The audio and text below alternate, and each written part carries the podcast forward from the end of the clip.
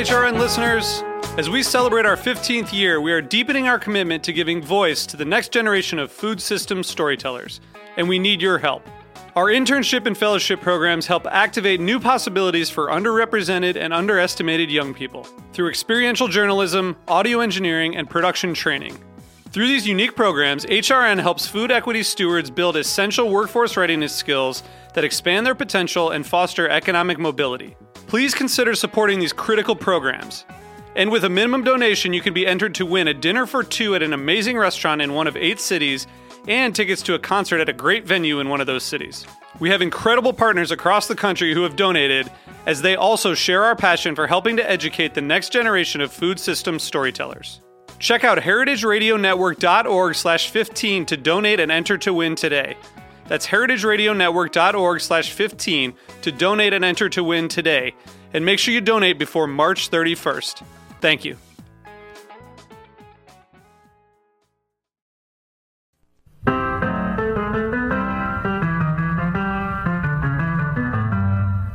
You're listening to HeritageRadioNetwork.com, bringing you the freshest radio in Brooklyn since 2009. Hear directly from chefs to farmers, artists to architects, authors to brewers, and everyone in between.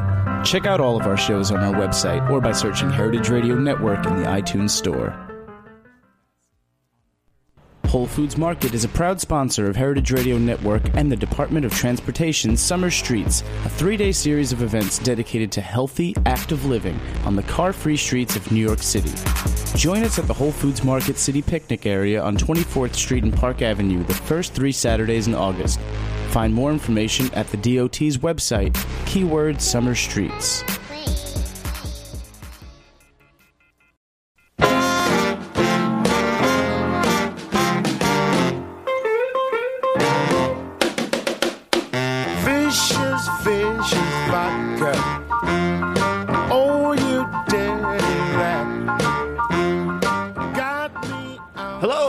Welcome to Live Cooking Issues. I'm Dave Arnold, the host of Cooking Issues here on the Heritage Radio Network, coming to you every Tuesday, except the last three ones, from 12 to 12:45. Uh, I am in Roberta's, uh, but uh, Nastasia, the Hammer Lopez, uh, you know the the motor of the Cooking Issues bus, is uh, actually going to call in from North Carolina, from the Outer Banks. But I think she's having some technical issues. We'll get her when she comes in. Uh, let me call in all your questions, by the way, all your live cooking questions to 718 497 2128. That's 718 497 2128. So I'll take the first question first, and that's from Ross McGuire from Dublin. I'm excited to have a uh, someone who listens in Dublin. I've only uh, managed to go to Ireland once, and I only got to spend a couple hours in Dublin, which is preposterous because, from all accounts, it's a great city, uh, and I'm anxious to go back. So, uh, very excited um, getting a question from Dublin, and was wondering, are we still on? I was wondering if you and Dave are still doing cooking issues. Uh, uh, Nastasia and Dave are still doing cooking issues on Heritage Radio. I pick it up as a podcast, and it's become a huge favorite of mine every week. Uh, and they've been a source of inspiration, which we appreciate. Uh, Ross thinks he's stuck in Dublin. I would say you are lucky to be in Dublin. Uh, and anyway, he's hoping that uh, we're coming back sometime soon. Well, here we are. Uh, and uh, I'll tell you why, Ross, that we haven't been on for the past three weeks.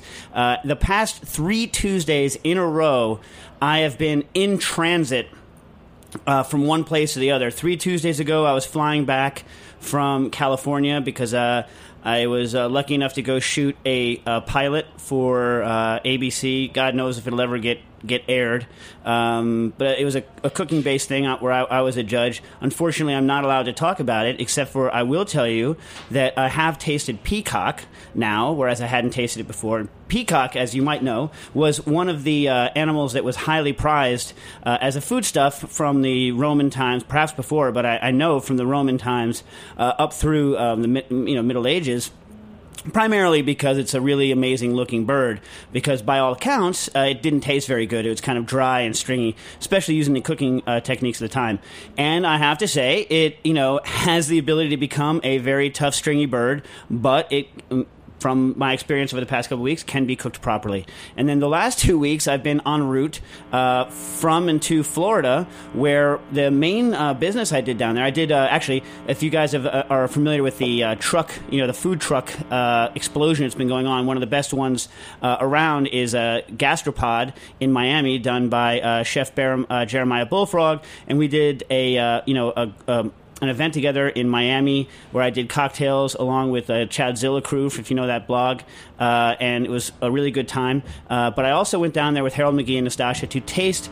Uh, exotic fruits and mangoes, and we had some of the most amazing mangoes. We unfortunately, because we were caught in a torrential, torrential downpour both days in a row, only got to sample maybe I haven't really counted yet, but maybe sixty to eighty types of mangoes. I usually I like to do at least hundred uh, in a one or two day tasting, just so you can get the f- kind of a full uh, variety of different kinds of flavors that a particular fruit can can do. So you know, when we did citrus, we did a one day citrus that was over 100 varieties. We did a two day apple that was over 200 varieties. A pear day that was 100 varieties. You know, I just it's a nice round number because then you could say that you know you've exhaustively tasted at least that many, and you really do get uh, you really after the first 40 or 50 get an idea of the range of flavors that can go on.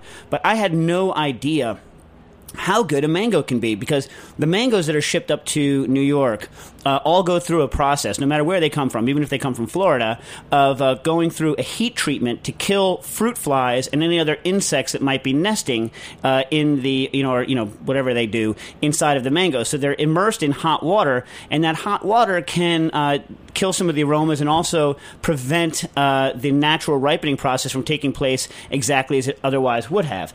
Um, so basically the mangoes we get can be okay, but they're never going to be the world's greatest mangoes. So, you know, went to Florida, got them off the tree, and I and in various ripenesses and various flavors. There's there's a couple of different styles of mango, right? They roughly break down into ones that have derived from the Indian uh, Indian mangoes, ones that have derived from Southeast Asian, like Thai style mangoes, uh, and then there's a bunch of Florida mangoes that are kind of their own thing that are, are, are hybrids of those that have been brought in, but also Egyptian mangoes, delicious. So there's a, a wide variety of mangoes, and I hope to have a, a blog post on that soon. But I, you know, I was amazed at the kind of different flavors that could come out of a mango. There's one that tastes like a creamsicle, many, many that have a like a, a coconut. T- I mean, just amazing, amazing stuff. Anyway, uh, oh, Nastasia's online. Hey, Nastasia, how you doing? Good. How are you? How are the Outer Banks? Uh, it's actually not that humid down here. Oh, give me a break. wanna know that. I have you know I've been I- there. okay. I, ha- I have you know I've been there before. You uh, But you, you, you know, I would tell you the truth. It's actually not that humid. so though. it's it's not humid. No, I mean not right now. It's it's about eighty-five right now. Yeah, but nothing feels humid when it's 85. Tell me when it gets up to 95 degrees. I will. I will. I'll check back in. See. I, I, here's what I don't want to know. I don't want to know is it comfortable. That is a useless piece of information to me. I want to know the exact temperature and the humidity because you know 85 degrees, even when it's like a zillion percent humidity, especially because I know you're stepping into an air conditioned uh, house when you step into it. So you're like, man, it feels great in this air conditioned house. no, I'm outside right now. I'm on a porch. You're on a porch right now, Yeah. and it's not humid. I mean, there's a little bit of moisture in the air, but not what I was expecting. Well, it's not 95 degrees yet. When's it going to get up to be like? I ni- when's- like three, like two o'clock, three o'clock. All right. So at two o'clock, three o'clock, you know, I wish that everyone could be on the air so you can call me back. I could hear you gasping for breath while you tell me how not humid it is in the Outer Banks up there. Okay. Yeah. Okay. Hmm, super. I mean, look. Like I say, I've been there, and maybe like I happen to be there on the only summer that is so hot and humid that you want to die. In fact, like even the green flies, which suck half of your blood in the 30 seconds that you're outside, if you're out near sunset, were too tired and lazy to come kill me. But uh, I somehow doubt that. Uh-huh, uh-huh. Anyway. I'll check back with you. Yeah, You have all a lot of questions to answer. Yeah, well, I just answered Ross McGuire's question on uh, do we still exist, and happily for us, we still we still do exist. Okay, so uh, by the way, I will re-give you the number in case someone just realized that we are live again: 718-497-2128. That's 718-497-2128. But I do have a lot of questions that came in in the interim while we were away, so I'll go right to it. Howard writes in with a question about papayas. I have a question about papayas. I've been eating a lot of papaya lately, which I can't get down with you on this because Howard, because I, I, some reason papaya is one of the fruits that I haven't learned to love. I just I can't. It's something about it that's not not me. I love love like like an un, unripe papaya as a crunchy element in a salad, things like that. But I haven't uh, figured out how to love. I don't hate them, but I haven't figured out how to love a ripe papaya. What about you, Nastasia? Yeah, I feel the same. But I do I do like the fact that they're good for stomach uh, ailments. So Well, okay. I mean, you know how I feel about taking things for uh, uh, food as medicine. You know how I feel about it, I- but. But I mean, maybe it works. Who knows? God only knows. I certainly don't. Okay, I've been eating a lot of papaya lately, and usually this is Howard, by the way, not me. And usually I peel and cut up the whole fruit and store it in the fridge. I've noticed that when I get to the bottom of my container, there's always a papaya jelly, presumably made from the papaya juices. Do you know what's going on there? Is there any way this phenomenon can be put to good use, i.e., in a cake, Jello, etc.? All right, Howard.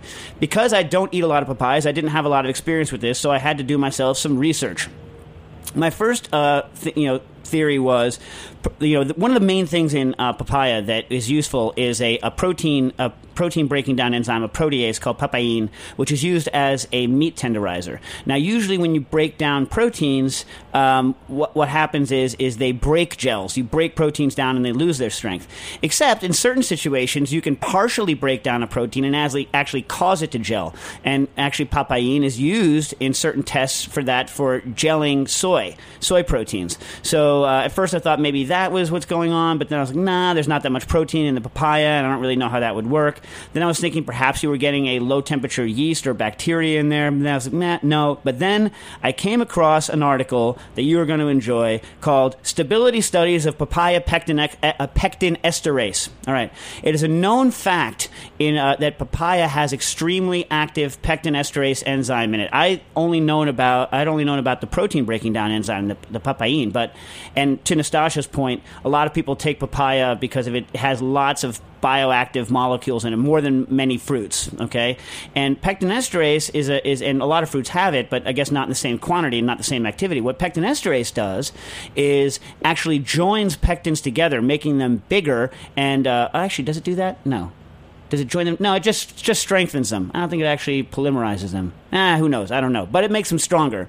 And uh, what happens is is that um, papaya can self gel based on the activity of this pectin, pectin esterase once the uh, once the juice has been released from it. I will read you the first paragraph of this. Papaya pectin esterase is a pectic enzyme which has important influence on the quality and stability of processed papaya products. A short period after papaya is pulped into puree, a gel is formed. This gel formation has been attributed to the enzymatic action of pectin esterase by uh, Yamamoto and Inoue in 1963. Pectin esterase is also of great concern to the citrus industry since it has definitely been established that it can cause clarification of citrus juices and gelation of concentrates, which is interesting to me. I've never thought of using it as a as a way to clarify. Of course, I have I, I use the opposite enzyme. I use um, I use a uh, wait shoot pectin esterase. Anyway, yeah, I use I use one that breaks down I use one that breaks down pectins uh, to uh, clarify things. But anyway, so that seems to me to be your answer. I don't. What it's basically doing is making a stronger pectin uh, out of it, a pectin gel. So I don't know that you could use it in cake or Jello, but maybe you could make up a papaya juice and have it gel on its own as, as a good jelly. I don't know what the texture of uh, of it is, but Howard, hopefully this answers your question, and it's very intriguing. Something that I might uh, study more. Maybe I'll even learn to like papaya. What do you think, uh, Nastasia? Maybe, maybe if we tried a lot of papayas, we'd find one that we like. That's possible. Try a couple hundred papayas. There were a couple down in Florida when we tried that, but you know, I just didn't even look at them. I didn't even bother. You know. Yeah, see- yeah. You know what's another one? You know what's another one? Here's one that that ticks me off. Guava, right? People just say Mm. people just say guava. I mean, the hell does that mean? Like the different guavas taste so stupidly different that to just say guava, I mean, it doesn't really make any any sense. Because I'd never been a huge guava person as a fresh fruit. I've had lots of guava juices that I like, but I've you know I have never been a huge kind of fresh guava person. But then the last two times we visited Florida at Taste, we had really kind of interesting guavas, right? Yeah, But like yeah. un- unrelated in taste to each other, right? I mean, some were very acidic, like the cast that we had. Some were kind of, Yeah. you know, so lacking in acidity that I found them kind of sweet and insipid. I really hate fruit that just has sweet with no acidity. Do you know what I mean? Don't you? Yes, I I, know, that. I know you do. Oh, I detest it. Hate it. Ugh. I, would much rather. Uh, yeah, yeah. Anyway, yeah. I mean, I'm that guy walking around eating the unripe berries off of trees and hoping I don't die. I don't actually do that. I only do it if I know what the berry And is. and getting poison ivy. Getting poison ivy. Yes, yes. That's a story for story for later. Okay, uh, Aaron Oster, uh, formerly of Salumeria. Where is he now?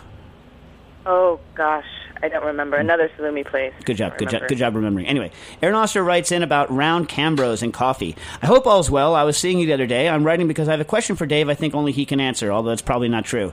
Uh, is there any advantage for making iced coffee via the 12 to 16 hour steep method in a round Cambro versus a square one? A Cambro, for all of you who don't use Cambros, is basically just either square or round plastic food containers that have marks of like quarts and liters on the side, and they're very common in professional kitchens.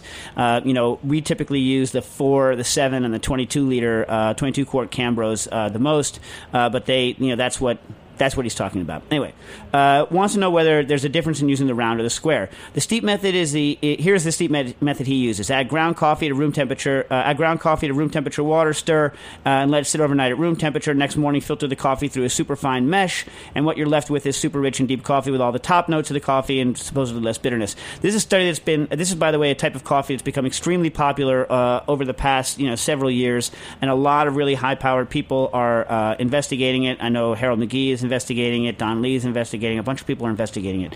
Uh, you want all of the recipes? They all seem to say that they use circular containers. He's wondering whether the circular versus the round makes a difference. I don't think that it makes a difference in terms of the steep, but I haven't done it myself, so I don't know whether or not the actual filtration becomes uh, more or less difficult. And I'll give you a story. When we're using an enzyme to break down the pectin in juices, like apple juice, and then letting it set down in the bottom of the uh, container, what ends up happening is we always use round containers because when you pick up the container and move it to start, you know, decanting the clearer stuff that doesn't have the particles off of the top, if you have a square container and you pick it up, the corners start mixing the fluid as you turn it. It acts almost like a mixer because the fluid's in a square shape, and as you turn it, right, the corners kind of start moving the fluid. Whereas if you use a round container and pick it up, you can pick it up and spin it, and basically you don't end up stirring the product. You move it very little, so the grounds don't get kicked up, the, the particles don't get kicked up off of the bottom. So if you're getting advantage with this coffee in terms of your filtration by being able to dump relatively clear stuff off of the top before all the particles go into your fine mesh strainer, right? If that's going to increase your filtration efficiency or perhaps even change the taste of it, right? Then I would definitely recommend going round. Uh, but if you're, you know, stirring it right before you're going to pour it anyway, right? You haven't let it settle for a long time and you're not extremely careful to just decant just the top liquid off the top before you start. Then I would say it doesn't matter whether it's square or round. I don't think it's going to actually make a difference in terms of how it infuses. It's just a question of how you're going to pour the liquid off the top. Does that make sense? What do you think, Nastasia? Yeah, that makes sense. Makes All right. sense. All right. Now, I have many more questions, but I'm going to go to my first commercial break and we'll come back and answer them. Calling all your questions to 718 497 2128. That's 718 497 2128 Cooking Issues.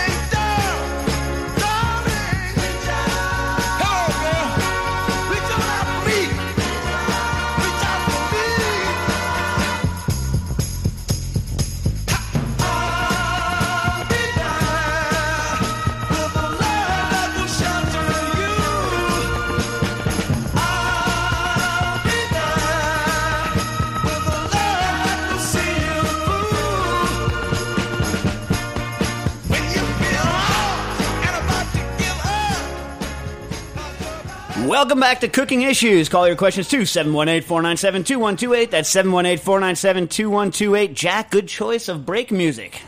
Very good.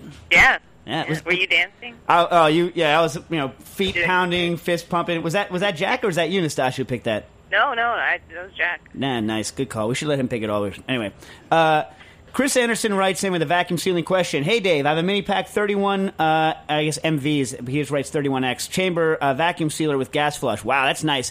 Uh, the 31, by the way, is the small unit, which uh, you know, I'm not saying that I'd like to get one for free, but I'd love to get one for free. It's I think it's the best uh, unit of that size that's available right now because it's very compact, but it has a much larger chamber size uh, for its size than the equivalent other small small units that I've had. I think it's like the best home vacuum unit, uh, you know, or small small commercial. I mean, most restaurants. I think would um, kind of outgrow it pretty quickly because of its limited size. But for you know a house, it would be perfect. Hint, hint. Right, Nastasia? Yeah. Yeah. Sure. Uh, anyway, uh, what gas flush means, by the way, is that um, after you seal a vacuum on it, you pull a vacuum on it and you seal it, uh, the air comes back in. If you have gas flush, you can fill that bag with an inert gas, usually nitrogen or depending on what you're doing, CO2, whatever. Mix different mixes of gas. Uh, you know, if you're doing fish and you want to be, uh, you know, you want to really ruin everybody, you can put carbon monoxide in there to make it keep red. Or if you want to do that to meat, if you want to rip off your customer, you can do that too. Anyway, uh, don't do that. Um, so, but with the gas flush, you can do that, and the cool thing is you can then package things like potato chips, and they don't get crushed because you know there's extra uh, gas in there, but it's totally dry gas, so you're not it's not going to go stale, it's not going to oxidize. I mean, it's, it's good stuff. Uh, anyway, I, I have some. Uh, he has some bulk flour and a few other powder-like ingredients that he wants to vacuum seal to prevent oxidation. Uh, his concern is that fine particles are going to disperse throughout the chamber either during the vacuum or during the nitrogen back backfill. Any tips for preventing this? Well. Uh, you're not going to have a problem with the powder during the vacuum cycle. I've never, uh, the only thing I've had even minor problems with was some spray dried vinegar powder, which is extremely fine and really wants to fly all over the room. Like you can't, if you pour it into a container, it like you know it comes out of the container and chokes you. You know, I, like uh, it's cra- crazy stuff. And I vacuum sealed that with only minimal kind of dust issues, uh, like hardly any problems uh, at all, uh, because the vacuum isn't getting like first of all the the bag is there. The vacuum isn't sucking directly out of the bag. It's sucking uh, you know through a hole, which then is dispersed over the entire chamber. So you get very little actual movement of uh, particles out of the bag, and it hasn't been, in my experience, a problem. Here's where the problem happens when you take a very fine powder and you vacuum it on a high vacuum. Uh, when you, when you let the air back in, the um, the stuff gets squashed really flat, uh, and so you can have caking and pelleting problems with the powder. Like it forms clumps when you uncut the bag to use it later, and that's been my main problem uh, with things like uh, transglutaminase or with the vinegar powder is that I get clumping after I vacuumed. Now I'm trying to think of a decent way to because what happens when you do a gas flush is the gas comes in via like depending on your unit like one two or three little tubes that are in the bag. And they come in with enough force to really kind of like i've had bags that weren't like uh, you know held on properly rocket across the machine uh, and you know spray their contents everywhere. So you're going to want to and I don't know whether you're going to be able to get around uh, this problem. What I would do is because you need it to go in the bag and not just fill the entire chamber, right? You need the gas to go directly in the bag. You could try to put little diffusers over the front of the gas jets, turn the flow way down and the pressure way down so that you don't get a lot of spray. But you might have a problem doing um, doing a gas flush. Now, that said, you're only going to need a tiny bit of gas in there to prevent it from compacting and therefore causing So you might not need that much gas, but you're definitely going to need to put uh, kind of diffuser plates on it, or it's going to kind of fire across and going to cause uh, problems. Um, but you're not going to have a problem if you don't use any any gas flush on it. He writes on a related note: Do you have any experience? Oh, my iPad just turned off. Uh, on a related note, do you have any experience with oxygen absorbers that are sold in little packets like desiccants? Do they actually work, and are they food safe? All right, uh, a couple. I don't have. He's talking about oxygen scavengers that uh, like physically prevent oxidation by being in the package and just having a stronger affinity for the oxygen than your food does. And uh, they, I don't know whether the particular ones you're looking at are food safe. I've never used them, but they clearly definitely make food safe uh, oxygen um, you know scavenging packets and i will tell you a story that i probably shouldn't tell you because it was told to me by someone who must have had too much to drink who works for an oxygen scavenging package uh, company uh, a couple of years ago um, when i say a couple like eight years ago they once um, were doing an oxygen scavenging uh, package right a little paper insert that sucked up oxygen for a major candy manufacturer that worked with peanut butter let's say Reese's peanut butter cups. Let's just say they were that. I'm not saying they were, but let's just say it was that. Uh, and what happened was, is they would put these things in to prevent the, the peanut butter from going rancid, and nobody liked the taste of these Reese's peanut butter cups because uh, you know they just didn't taste right. You know they tasted not like Reese's peanut butter cups. And what it turns out is is that the characteristic taste of a Reese's peanut butter cup is due to a certain amount of rancidity in the peanut butter. And so, you know, one person's rancid is another person's Reese's. Now, I love Reese's peanut butter cups, and I'm sure a lot of uh, you out there do as well. You wouldn't necessarily love it if I told you that what you were liking is rancid peanut butter because rancid has a negative connotation. However, um, you know, if you didn't know it was rancid and you just said there was there was like some selective oxidation and aging of the peanut butter to make delicious Reese's peanut butter cups, maybe you'd like it better. But the term rancid is so loaded that uh, that has a problem. So anyway, long story short, they didn't use the oxygen scavenging packaging in the Reese's peanut butter cups anymore because people didn't like it. Um, so yes, they are food safe. No, I don't have any uh, experience with them. Um, okay, have a question in from Anonymous. Hello, Anonymous, about sealing vegetables. I recently got an immersion circulator and am cooking a lot of vegetables, and they're floating to the top. Is there any way to safely keep vegetables under the water so I can get the most out of my machine? I'm assuming uh, they mean the vacuum machine because when you're cooking, uh, I, I don't know. Ex- Here's the problem. When you take a vegetable and you put it in a vacuum bag, or even if you try to do it in a Ziploc or whatever, um, vegetables have a lot of air on the inside of them naturally, right? So things like carrots, they float in water because there's air.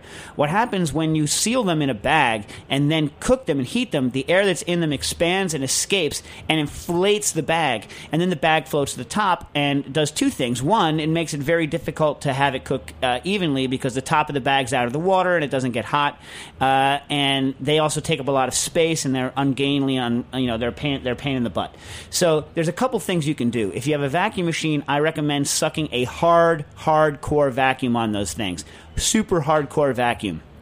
If you suck a really hardcore vacuum on it, you might be able to get an, and when I say that means whatever the full vacuum is plus an extra 30 seconds, you'll be able to get enough of the air out to uh, get them to sink down to the bottom and stay somewhat near the bottom. They're still going to inflate a little bit when they get really hot. Um, another technique you can use, and by the way, when you suck that kind of a hardcore vacuum on it, also any flavor you put into the bag, whether it be oil or with carrots, something like orange juice, will get injected further into the carrot and you'll get more of that flavor uh, transfer.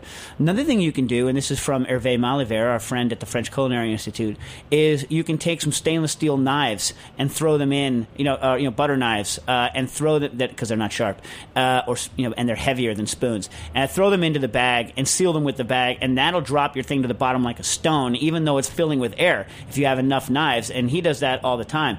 If you don't want it in with your vegetables, you can even seal the knives in like a bottom section of your bag, and then seal uh, the vegetables on top of it, so the knives aren't directly touching. And he does this also when he's wrapping um, things like um, like uh, when we do uh, like roulades of meat, and we hand roll them in, in plastic wrap and drop them. Those rolls sometimes have a tendency to float. So what he'll do is he'll take the roll and he'll roll it in plastic wrap, and then he'll take like five, six butter knives, and depending on the size of the item, and he, then he'll put those, and then he'll roll another layer of plastic wrap around that and around the knives, and bang, those things drop right to the bottom. So it's a really good solution. When you're um but that I mean that's basically what i recommend. You got to weight the thing down. Even with a very high seal on something uh, you're still going to get some air coming out of the bag at high temperatures and, and you have to cook vegetables at high temperatures 85 celsius and above. So it, it really it, it, it's a tough problem but not insurmountable. So you know also you have to cook vegetables. If you don't add a lot of liquid to the bag which you're probably not because otherwise why are you cooking them in a vacuum bag anyway? Uh, you, you know you're probably trying to concentrate the flavor of the of the vegetable and or add another one. You have to cook it for a lot longer because uh, it takes longer for the um, the vegetable to break down even at high temperature in the absence of excess water.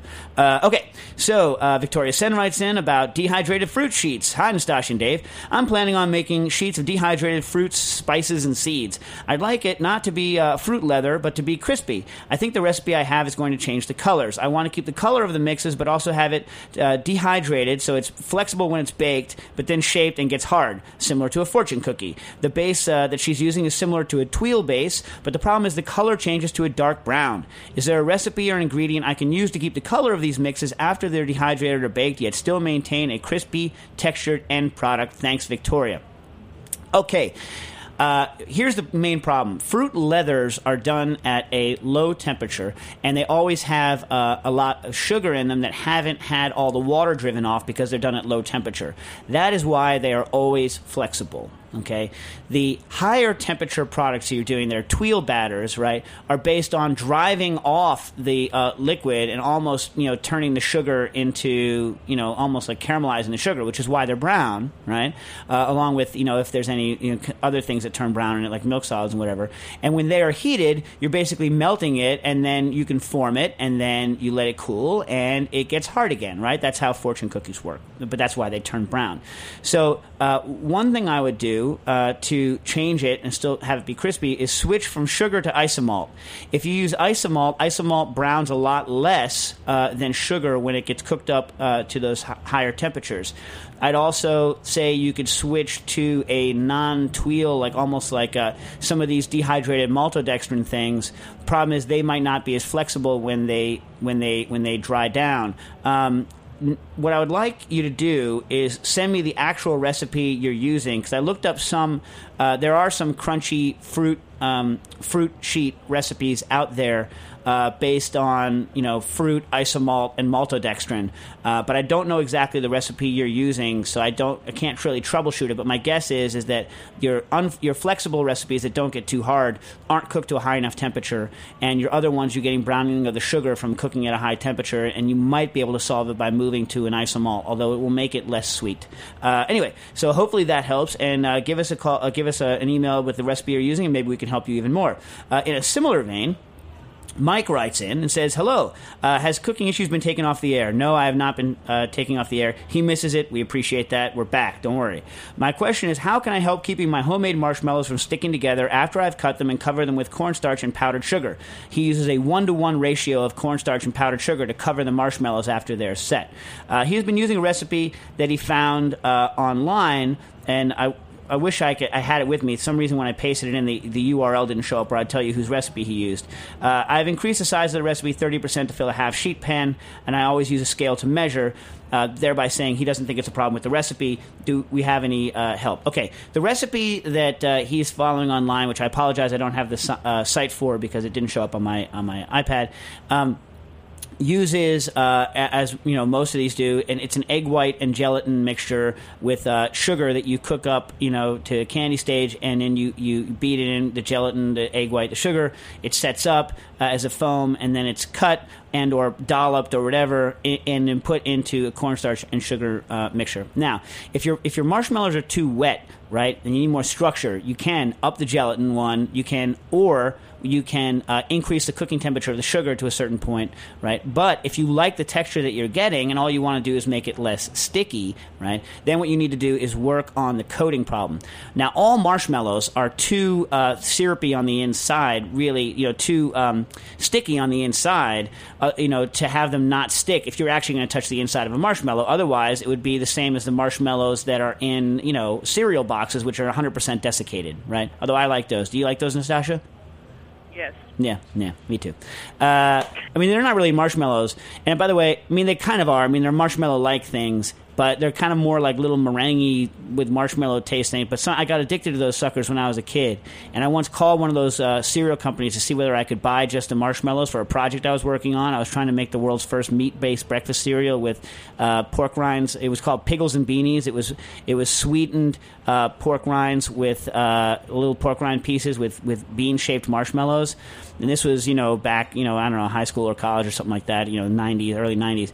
And, uh, and uh, they would not ship me uh, or, or let me buy any marshmallows from them. This was before I had enough technical knowledge to do it on my own. Isn't that mean?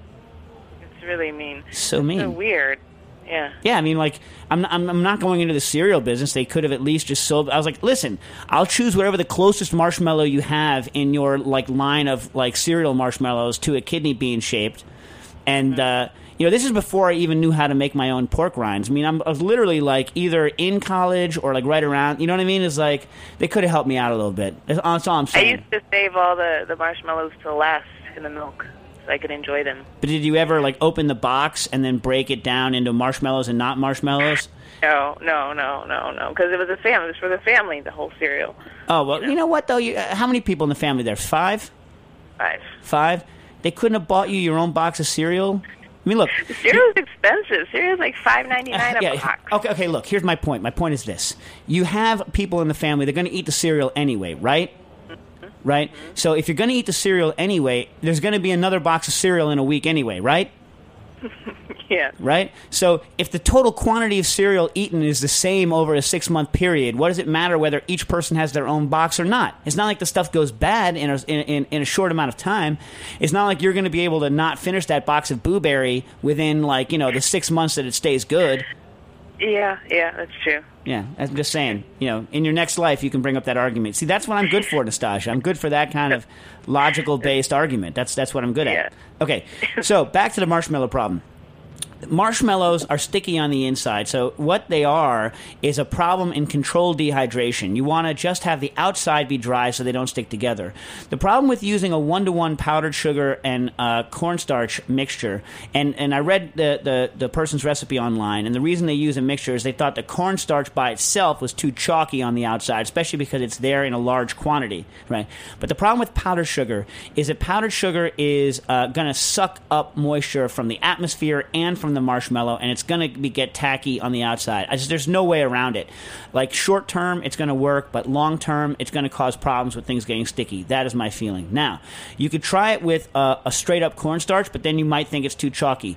I did some research on industrial marshmallow production, uh, Mike, and I have the answer for you. Here's what you're going to do the next time. I have not tested this, but I am so confident that I'm going to tell you on the air that this is going to work because I felt so confident that I, I, I can't. In fact, I might make it sometime soon. Here's what you do.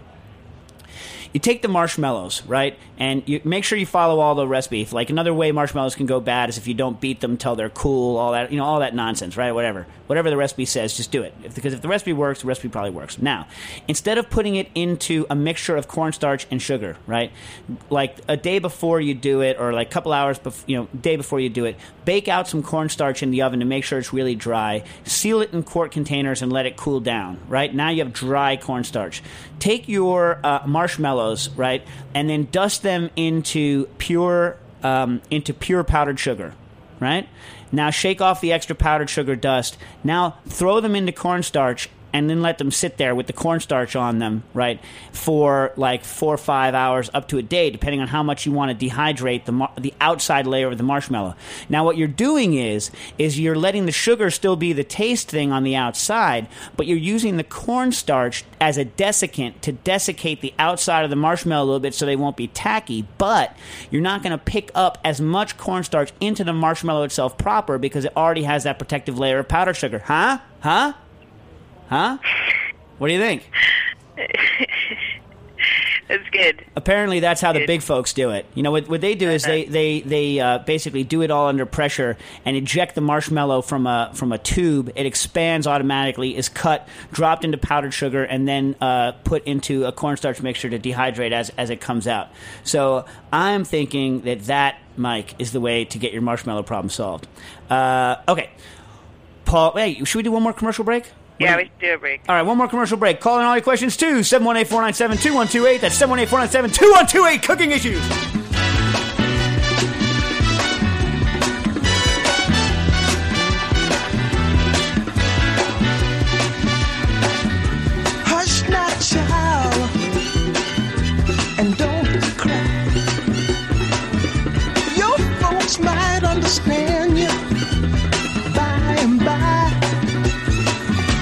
Just move on up toward your destination. Though you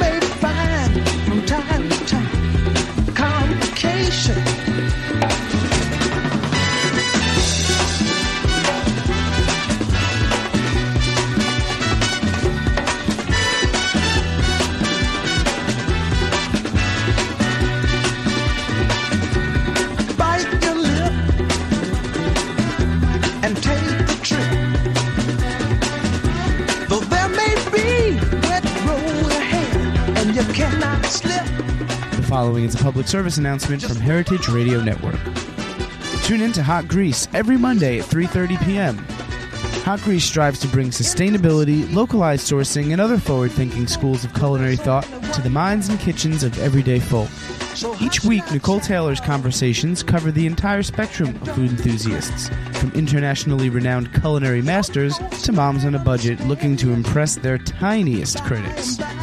Again, that's every Monday at 3:30 p.m. Hot Grease on the Heritage Radio Network. Keep on wishing. Hey, welcome back. Hey, Jack, that was uh, Move On Up. That's Curtis Mayfield, right? Yeah, Move On Up, Curtis Mayfield. Good tune. And I like the mixture of the Curtis Mayfield with the hot grease. The song seems to work with the hot grease, right? Yes. Yeah, and I'll tell you something else. I don't care whether you're a mom on a budget or not. Like, like, like pleasing your kids, they are the pickiest little, uh, pickiest little critics, aren't they? Pains and that's a that's a tough problem. Anyway, back to the questions. Nastasia, you still with us? Yes. Awesome. Uh, we got a question from Paul K uh, earlier today. This is the last question in that we got, uh, and it's not really a question so much as a comment. Uh, it's kind of funny. Uh, Hi, Nastasia. I thought I'd bring this article about human-derived gelatin to Dave's attention, perhaps for the radio show. I'd like to hear his thoughts. Uh, and basically, what it is, it's a it's a new article called "New Strategy for Expression of Recombinant uh, Hydroxylated Human-Derived Gelatin." Um, just came out. Uh, so basically, it's it's they what they do is they take uh, they our genes, human genes for producing uh, gelatin, you know, collagen, I guess, or gelatin, and they uh, inject it into a yeast. Uh, you know, they, they put it into a yeast, and then they grow the yeast, and the yeast then just makes a hyperabundance of, uh, hu- you know, human style gelatin. But you know, obviously, it hasn't come out of a human. No humans were killed for the gelatin. Uh, you know, anyway, so it's like that's that's what they're doing. Uh, I'd like to hear his thoughts. My first thought is, if recombinant technology allows greater quality control, why not use animal gene derived recombinant gelatin to avoid the controversy and creepiness? I think the allergy thing is a bit of a red herring. So the reason, uh, the, the point here is that the reason they're using human-derived gelatin for this is they're trying to think of uh, they're they're now looking at food applications for it, but originally this is for things like gel caps for medicine, and the idea being that there is less pol- uh, less of a possibility of a human um, immune response to gelatin that's derived from human tissue than from um, than from animal tissue. I think it's probably a red herring. I think that if it's actually a pure gelatin protein, you know, you know pure gelatin, that it's not going to have a lot of other extraneous stuff on it. That I mean, maybe there's a difference, but maybe there's not. I haven't read any studies on how many people are allergic to gelatin. Maybe there's a lot, but I don't know. Uh, I, I haven't really. Uh, I didn't really have the, the chance to look into it. Um, but the idea that we can have because gelatin is is freaking fantastic, right? And there's a whole uh, there's a whole group of people, vegetarians. Uh, uh, you know who won't eat gelatin. So you know whether like the idea of a recombinant gelatin, whether it be you know bovine derived or human derived, uh, you know the strain of it, uh, I think would be awesome because there's certain things that gelatin does better than anything else. Marshmallows, for instance. Now you can use carrageenan, uh, a mixture of carrageenan and uh, you know uh, locust bean and or other things gum to produce a marshmallow.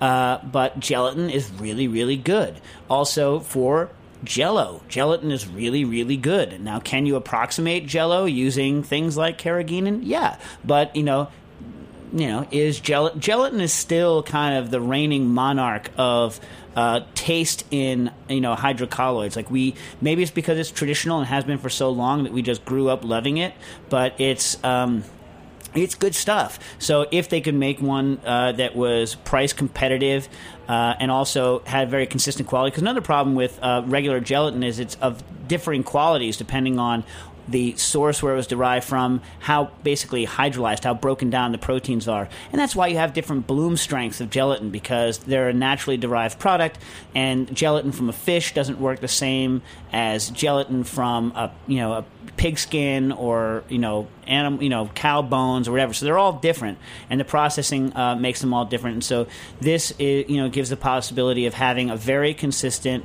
uh, gelatin product where no animals are harmed. And I think it'd be interesting. The real question is, would a vegan use it? What do you think, Nastasia? Would a vegan use it?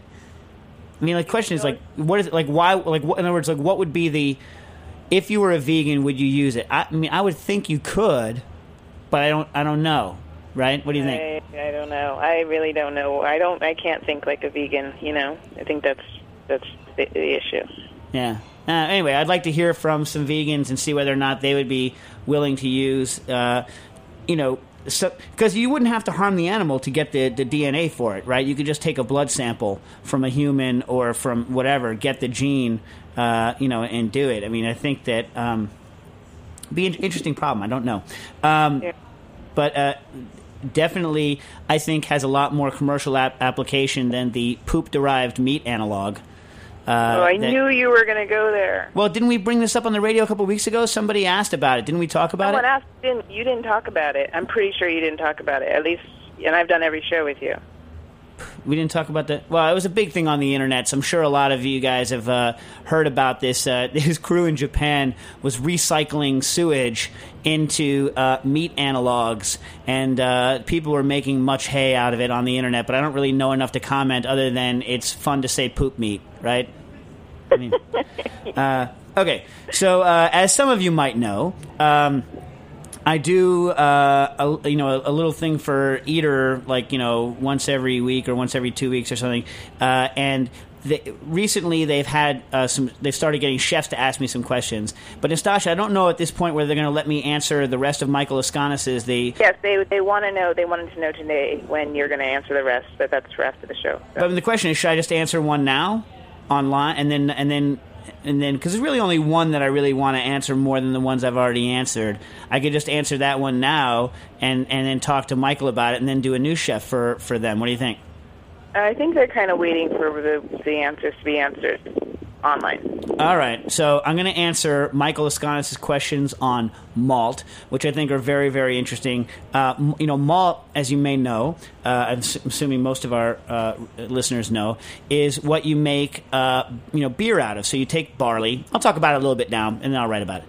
Uh, you take barley uh, and you grow it, you germinate it, right, and then you kill the you kill the growing germ, the, kill the growing sprout on the inside before it pops out of the actual barley. And what you're doing there is activating all of the enzymes the alpha and beta amylases being the primary ones, and, those enzymes. Then you, when you kill it, you got to make sure that you kill it in such a way that you leave the enzymes in there. Uh, and then what you do is you grind it up and you steep it. Um, you know, at different temperatures, and the temperature of the mash that you do, the way you steep it, is what makes different kind of beers different, along with how the malt is made and how it's kilned and how you know what flavors are derived there. Uh, but anyway, it's the active enzymes in it that uh, allow you to convert the starch from barley, or if you're you know adding other things to it like rice or whatever, that allow you to convert that starch to alcohol, right? Uh, sorry, to sugar, which then you use yeast, yeast to convert to alcohol. So the primary function of malt is uh, the function of it is to produce these enzymes that can break break starch into sugar. Uh, now, how the malt is treated it, it makes it widely diff, you know, different in how much enzyme there is, and also in the flavor of the malt itself. It's a really tricky process, and and most beer people, many beer people, I used to do all grain, meaning I don't, I used all my own grains and everything, but very few people make their own malt because it's, uh, I don't know why, very few people do it. Uh, so malt is a very interesting subject. Now, when most people are baking with malt, they're either using uh, like diastatic malt, which they're adding to uh, bakery products, and what that is is malt that still has the active uh, stuff in it, but it still has the active enzymes in it, and they do that to break some extra starch into sugars for yeast as a yeast food or a bacteria food in a starter. Um, but when you when I say malt to someone as an ingredient, what I'm thinking of is is dry malt extract, and what that is is you take the malt and you then uh, convert all the starch to sugar using it with all the great flavors of malt. Like think Malta, the beverage Malta, malt beverage, like that malty flavor. And then uh, they before they let it ferment, they dry it out into a powder. And so if you're if you're doing what's called extract brewing, you take dry malt extract or still a liquid version of that extract, and they have amazing taste. Malt tastes amazing, uh, and that powder is a, an incredible, incredible ingredient, uh, which you know you can use not just to make beer, but you can use it as a sweetening malty agent. And think it's great in mashed potatoes. Like I, I've all, used to make malt mashed potatoes all the time, not with like the malted milk ball stuff, but with dry malt extract direct from a brewing shop. Uh, and you can get these if you have a homebrew shop anywhere. Our Whole Foods here in New York City and Manhattan and Lower Manhattan, uh, Bowery has dry malt extract, but it's a fantastic ingredient. So I'll write a little more and probably a little less stream of consciously uh, consciousness uh, about malt when I answer Michael Laiskonis' other questions. Uh, we we will be back next week. We hope not to have another three week period where I'm flying around like a lunatic from place to place, and we apologize for any inconvenience we may have caused. Cooking issues. Vicious, vicious vodka.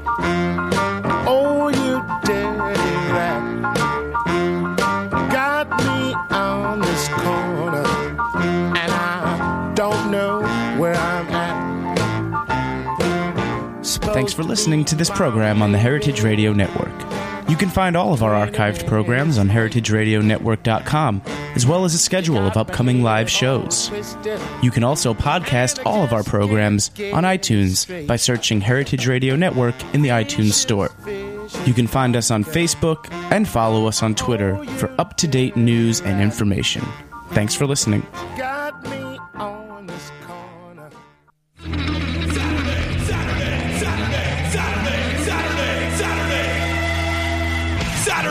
July 23rd. Bushwick Block Party. Block Party. It's a party in the street. Free pizza by Roberta. Death Killer Death Wrestling. Featuring the legendary Mad Dog Toasto.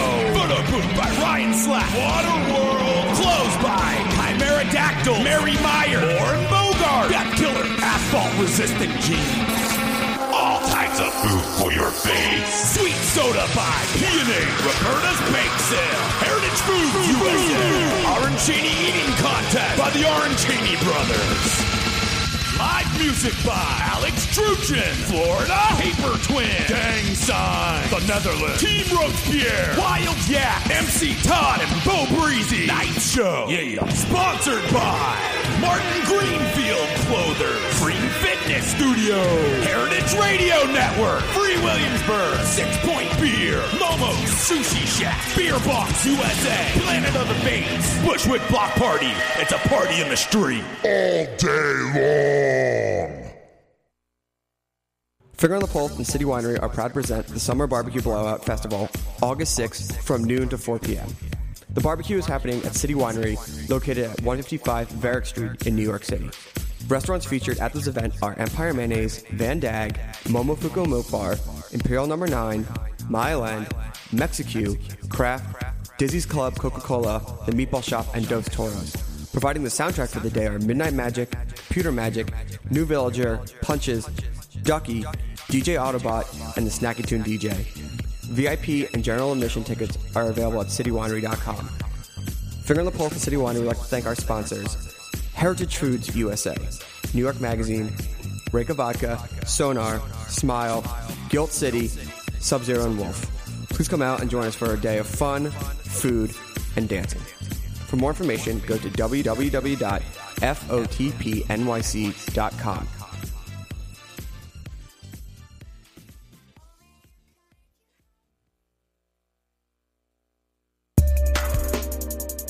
is Behind the Scenes Food News with Katy Keiffer. A&P goes local. The Great Atlantic and Pacific Tea Company, commonly known as the A&P, that grocery chain you've seen all your life, has glommed onto the concept of local and sustainable and has just introduced a new consortium of producers known as the Mid Atlantic Country Farms, from which they will source beef and poultry. The animals are antibiotic and hormone free, raised on vegetarian feed. There is no mention of certified humane or animal welfare approved uh, status, however.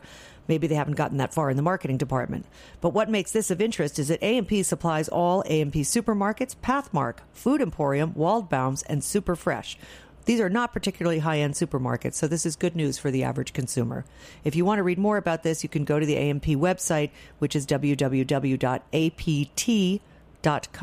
slash pressroom. This has been Behind the Scenes Food News with Katy Keiffer.